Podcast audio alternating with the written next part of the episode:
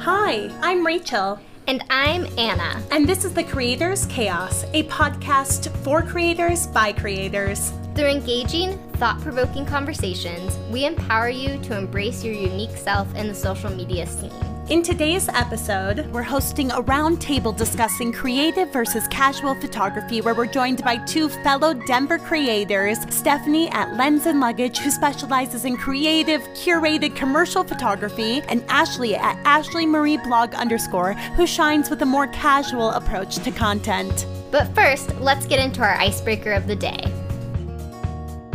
Today, we are joined by two very special guests. First, we're going to start with a fun icebreaker question today, which is if you were a summer fruit, which fruit would you be and why? Ashley, do you want to go first? Sure, I can go first. So, this question makes me laugh for one, but I think I would be a strawberry. I feel like strawberries taste really great on their own, but also taste really great with chocolate or in a salad or in a fruit salad. So, I feel like I can hold my own, but I am almost better in a group setting, if that makes sense.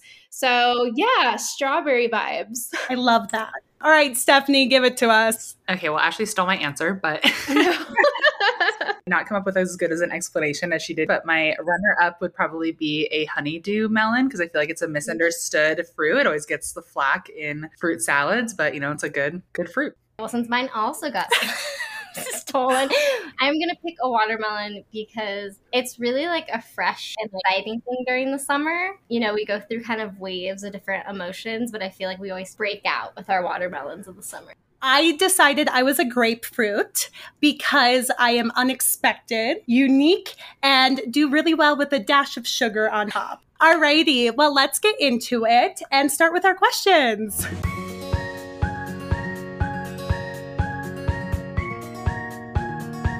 Want to start out with asking you both what is your background as a creator? Stephanie, you can kick us off. Sure. So I have been a creator since good old like 2000- 10, 11's start of Instagram, you know, doing those outfit photos with your face cut out. I used to manage a Charlotte Russe. So I started off doing a lot of clothing and fashion, eventually transitioned into travel, which is more what I do now. And I am also a full time commercial photographer, which I can get into, but I also have a page doing that. Awesome. All right. And Ashley. I started my creator journey in 2019 as a creative outlet. I was just wrapping up my master's degree in clinical psych and was really missing creativity and fun after all of that school. So I started sharing my outfit pictures on Instagram and have been pretty consistent with that since then. And the next question is what kind of content do you take? We'll go back to Stephanie. So, my content is definitely very planned out. I have not been able to get into the candid casual headspace, but that's just the kind of content that I enjoy creating. So, I would say both on my personal blog and in my professional life, I am definitely a very curated, well planned out kind of photographer creator. And Ashley? I don't think I've ever planned my feed once in my life. and it's actually really obvious if you go and look at my feed. It's a little all over the place. And I call myself a fashion fashion blogger, but I don't know if I would put myself in that box because I love sharing fitness and food and things to do around Denver and things to do around other places as well. And it's very on the fly. I shoot all of my content with an iPhone. Most of the time, it's with a tripod or a friend that's with me, or I'll take a little selfie moment. And I have never used a real fancy camera. I don't know what I would do with one if one was in my hand. So I feel like I'm the opposite of Stephanie in that I don't really plan plan anything and I just kind of wing it. But it's also really fun to have that freedom in that way. I think that's why we were both like, these are the perfect people mm. to do this episode with because we all have such a different, unique view on photography and content itself. So I'm so excited to have you both here and talking about this really popular topic that's come up a lot in the social media space, which is the casual versus more curated creative photography. So, moving along, what style of content do you prefer to consume? I definitely create and consume more curated content unless I'm on TikTok or something. I love casual stuff over there. But as far as photography, I really like viewing other people's work that is very well thought out and curated because I think it inspires me as a creative. It helps me push myself and push my skills. So, if you look at my explore page on Instagram, it's all these beautifully curated food photos or travel photos. And that's the kind of stuff I like to consume. I like a healthy mix of both. I think it's because I really appreciate all the hard work that goes into the curated content and it's always so stunning and beautiful. But then I also like the realness of a casual photo dump on Instagram or, like Stephanie said, the TikToks that are just someone sharing a funny story or something like that. It's definitely a mix. And that's reflected in both in my TikTok for you page as well as my Instagram for you page. You can really see that I'm taking it all in on social media. I'm doing it all. I have a question for Anna. Okay. Is that the same for you? Do you also like to consume creative or more professional photography? So mine is split, like more like Stephanie, where Instagram is definitely more curated for the most part. I think I'm mostly looking at like really stunning like travel photography. But then over on TikTok, it's the complete opposite. Everyone's showing up just as themselves. And so it's like really different for the platform. I feel like my page primarily looks like creative, curated content, but TikTok, you can't always control what you're given. so it's a lot of mishmash together. I just recently learned you can reset your TikTok for you page, but apparently it makes it whack. You'll just get like the most random things. So Let's do it. Let's do it. you're Let's wanting something different, I guess. You're bored. So, our next question I'm really interested to see what the difference is in brands that you both work with since you are doing different types of content. I'm curious how that affects brand partnerships and what brands are reaching out to you, who you partner with mostly. Personally, I mostly work in the, I would say, food and hospitality sector. So most of my clients and or brands that I'm working with are hotels, Airbnbs, resorts, mom and pop restaurants, cocktail bars, that kind of thing. I also do some product photography. So I have done some work with skincare and things like that too, but most of it is in like the food and hospitality space. For me, it's a lot of beauty, makeup, hair, skincare products, as well as clothing.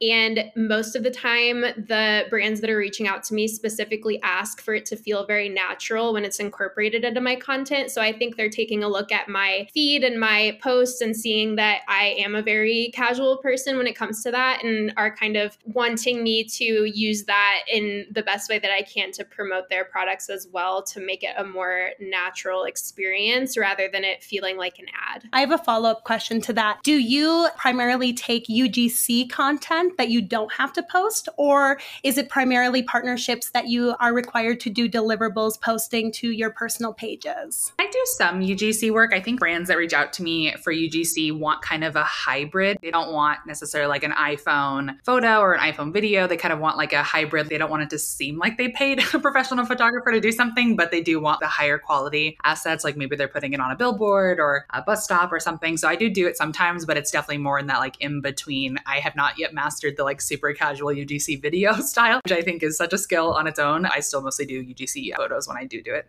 I do a ton of UGC content, and I think it works so well for who I am as a person, but also my social media feeds. I'm not constantly having to push out ads and paid partnerships on everything, but I'm still making a substantial income doing what I like to do. When it comes to ads that I do post on my own feed, I enjoy the fact that I have that creative freedom and can still be my true self while also promoting a product and getting paid. But the UGC is even better because I don't have to post it as a paid partnership on my page. I think it's a really interesting perspective of just having like we all create different content which also does affect our brand partnerships. I think a lot of times we can get down on what brands are reaching out to us or saying no to us but it could be that they want something super casual that i'm not comfortable at creating. And so i think it's good to know that everyone's creating something different and that could be a reason why your brand partnerships look different Yeah, absolutely. Okay, I have one more follow up question to that. Do you primarily have brands reach out to you? Do you primarily pitch? Is it a combination? Are you using platforms? What is the way that you connect with brands most often? I'm kind of looking at from two perspectives. When I'm working with brands on my travel page, I'm usually reaching out because I actually started over on my Instagram a little over a year and a half ago. So it's been kind of like a fresh start. It's been great. I do not regret doing that at all, but obviously it's a little bit of a slower start to get brands to reach out to me. So I usually do pitch them if maybe I'm traveling somewhere, I want to partner with like a hotel or a restaurant or a travel brand. On my photography side, it's kind of a mix of both. I do do a lot of pitching and outreach since I'm still kind of new to the area, um, but I also get a lot of clients that are referred to me or find me, you know, via Google or Instagram.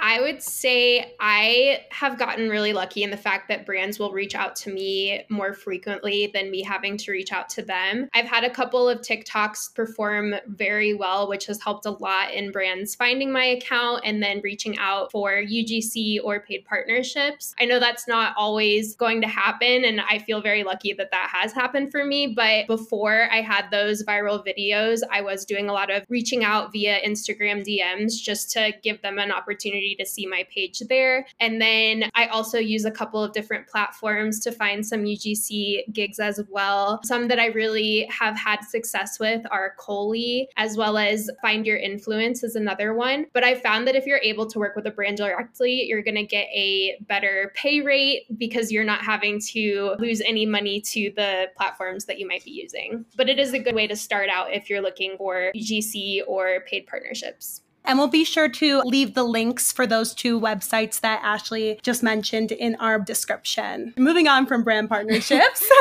but I know it's a huge topic. We kind of started touching on a little bit with the video aspect of TikTok, but have you started incorporating video into your content style since video has really taken over on both Instagram and TikTok? I think I definitely have leaned more into making videos for TikTok, obviously, but I'm kind of an anomaly. My videos do not do as well as my photos on my Instagram. So I, I totally agree, Stephanie. I've stopped spending time doing that. But it's honestly been kind of a relief because I felt this stress to create candid videos and things like that weren't matching my content style so much. Like on Instagram, if I do a video, I try to keep it more like a travel guide or a restaurant and doing way more casual stuff on TikTok. And it's honestly been like a huge breath of fresh air of like, okay, I don't have to make these super curated videos. So it's actually been really nice and they're doing pretty well on TikTok. But yeah, I actually just have been barreling through doing mostly photos, even when there was a huge spike in reels. And I think it's kind of seesawing back to being more maybe level, maybe not 100% photos doing better than videos. But for me, at least, it's kind of 50 50 as far as them performing kind of the same.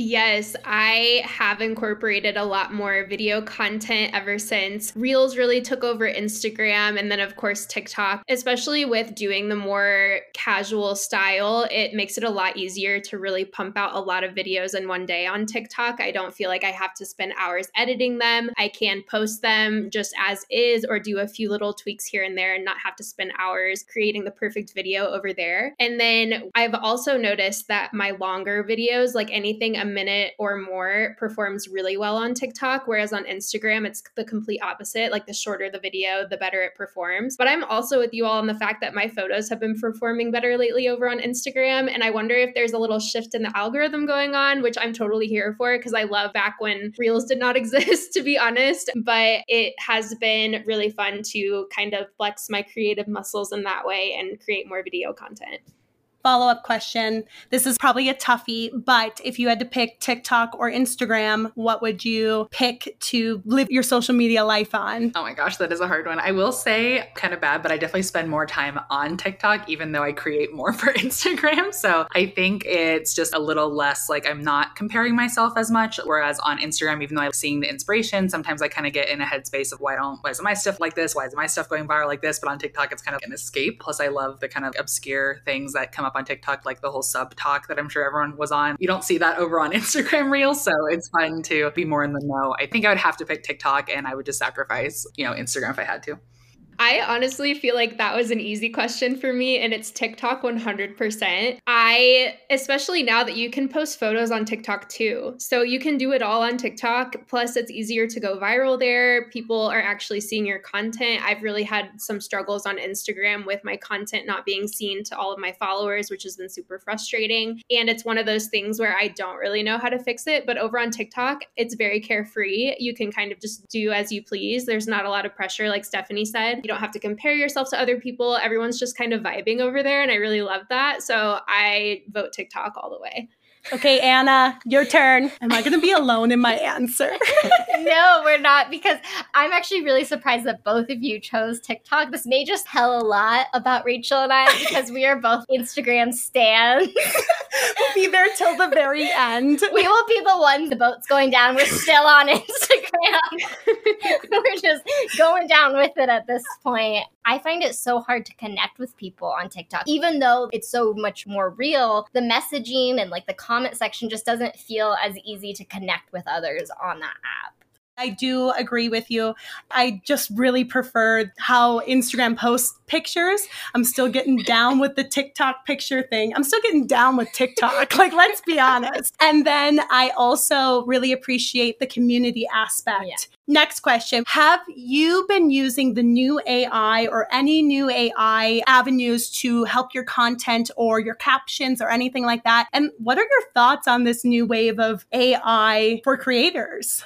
So I'm actually like a huge proponent of AI. It has made my life a lot easier. I actually use AI to write most of my captions, emails, blog posts. Kind of a fun tip to make it a little easier because I know some people don't like that a robot is just writing something that doesn't feel authentic. I just jumble up all my thoughts of whatever I'm going to send. I put it into something like ChatGPT and I say, "Hey, make this more assertive, make this more friendly, make this more educational." And it kind of rewrites it for me, kind of like I hired a copy editor to fix it. So that's kind of how I like to use it because I still feel like I had a say in what it did for me. I also use it to get ideas for things, write pitch emails. I've really been loving it. I think people that are scared of it kind of need to just embrace it because I don't think it's going away anytime soon. I don't have any great insights on this. I have played around a little bit with Chat GPT and have like used it just to see what it's like. I haven't actually dove into using it for any of my content or caption writing or anything like that. And I honestly think that rolls back to me just doing everything on a whim. And it makes sense that I haven't pre planned my caption captions, but I think it could be a very useful tool. Have you, Stephanie, used AI in your photography, or how do you feel about this new AI Photoshop avenue? I think kind of the misconception right now that hopefully people are reading but probably don't know is that the new AI Photoshop is actually not authorized to be used for any paid work at all. So we can't use it for brands like commercial work. It's literally number three on the terms of services. I think right now it's kind of just a fun tool to use. I have played around with it in my personal things like removing a stop sign or a bag of trash. It is still really difficult to use. I had a client yesterday, but you can just fix that in AI, right? And I had to A, explain the commercial thing, but then also explain that it's still not that simple. I think using the AI is going to be a skill. I do get a little nervous for how this might affect the travel industry. Like I'm sure you guys all know, there's always been Photoshop concerns of people putting hot air balloons in the sky that weren't there and things like that. I think sometimes that can be a creative license. I've definitely had a situation where I had a stranger take a shot and they totally missed something in the background. So I merged two photos together to make it look how I envisioned it. But I am a little nervous to see how travel photography, especially, will change just because I think it'll be harder to tell what's real versus just totally edited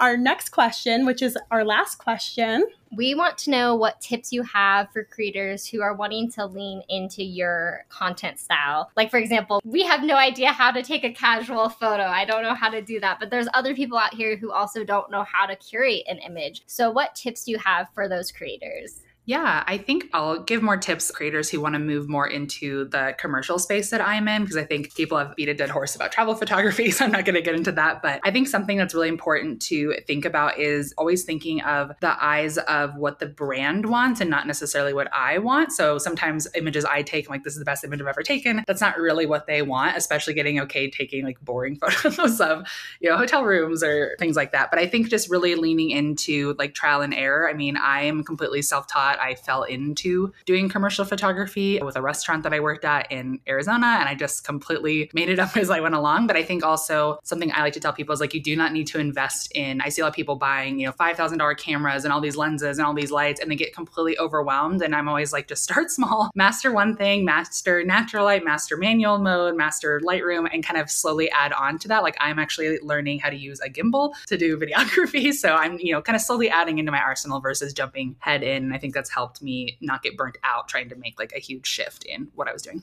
Some tips that I have for casual content creation is to always be ready to snap a photo with your phone whenever the moment feels right. You don't have to think too deep into it. If you see something that is aesthetically pleasing at a restaurant, take a picture of it. If your outfit is cute, take an outfit selfie. Like it doesn't have to be something that you've thought about, just kind of do it in the moment. And that kind of adds to the casualness of it. I do also plan on taking outfit pictures pictures and we'll think of a location, but I'm not necessarily thinking where in this exact location am I going to take this photo? What poses am I going to do? That isn't really factoring into any sort of content day that I have. I'll bring my tripod, set my phone up, and just start snapping photos and moving around a lot. And then chances are you'll get at least one good photo. And that's kind of how I approach my content creation in that way. Other tips I have in terms of equipment definitely invest in a good tripod because it's something that you're going to be carrying around with you always. And you want to make sure it's not going to break on you or not work when you need it to and things like that. And then also keep up with the storage space on your phone if that's what you're using to take photos with.